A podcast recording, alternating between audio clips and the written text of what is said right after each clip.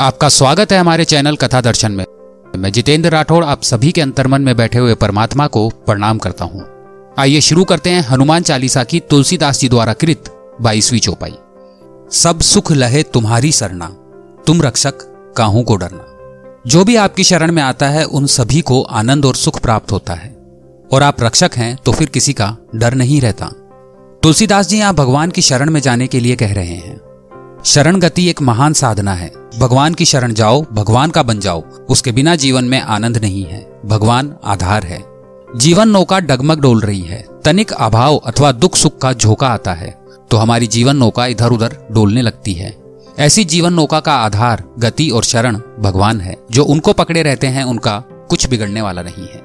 सब दुख लहे तुम्हारी शरणा, तुम रक्षक काहू को डरना, ऐसा तुलसीदास जी ने लिखा है।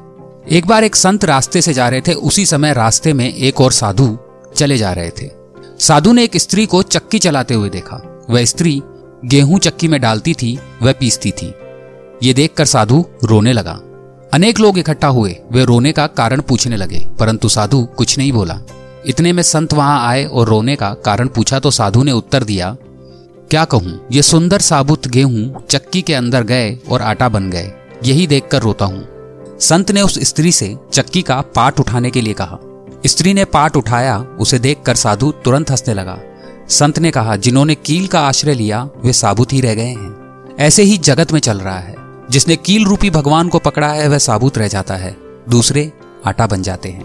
मेरी रक्षा भगवान ही करते हैं, बचाव भी वही करते हैं तथा सहायता भी वही देते हैं। भगवान मेरी रक्षा करने वाला तू है, तुम रक्षक काहू को डरना, ऐसा तुलसीदास जी लिखते हैं। इसलिए तुलसीदास जी ने लिखा है, सब दुख लहे तुम्हारी शरणा, तुम रक्षक काहू को डरना। राम जी के जीवन के ऊपर अनेक रामायण लिखी गई है।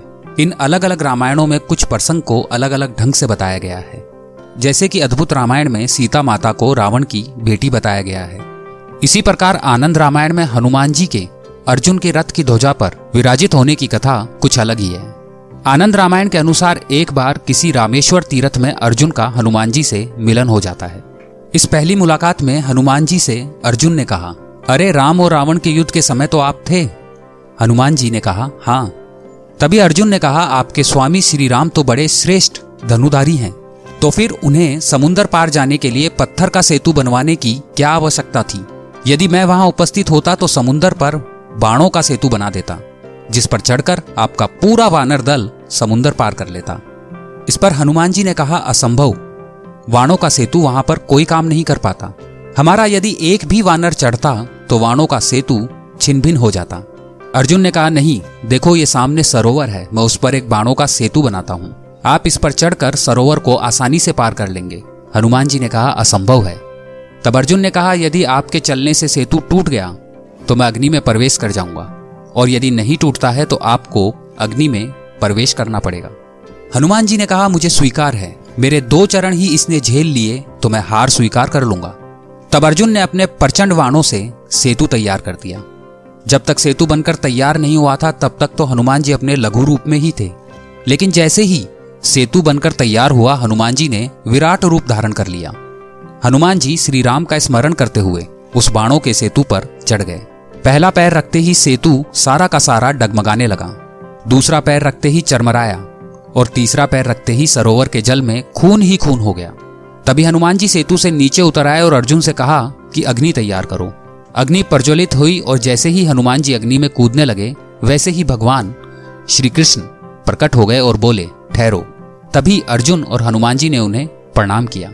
भगवान ने सारा प्रसंग जानने के बाद कहा, हे हनुमान, आपका तीसरा पग सेतु पर पड़ा।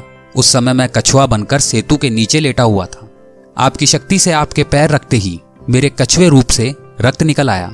ये सेतु टूट तो पहले ही पग में जाता यदि मैं कछुए रूप में नहीं होता तो। ये सुनकर हनुमान जी को काफी कष्ट हुआ और उन्होंने क्षमा मांगी। मैं तो बड़ा अपराधी निकला जो आपकी पीठ पर मैंने पैर रख दिया। मेरा ये अपराध कैसे दूर होगा भगवान। तब वासुदेव ने कहा कि ये सब मेरी इच्छा से हुआ है, आप मन को खिन्न मत करो, और मेरी इच्छा है कि आप अर्जुन की रथ की ध्वजा पर स्थान ग्रहण करो।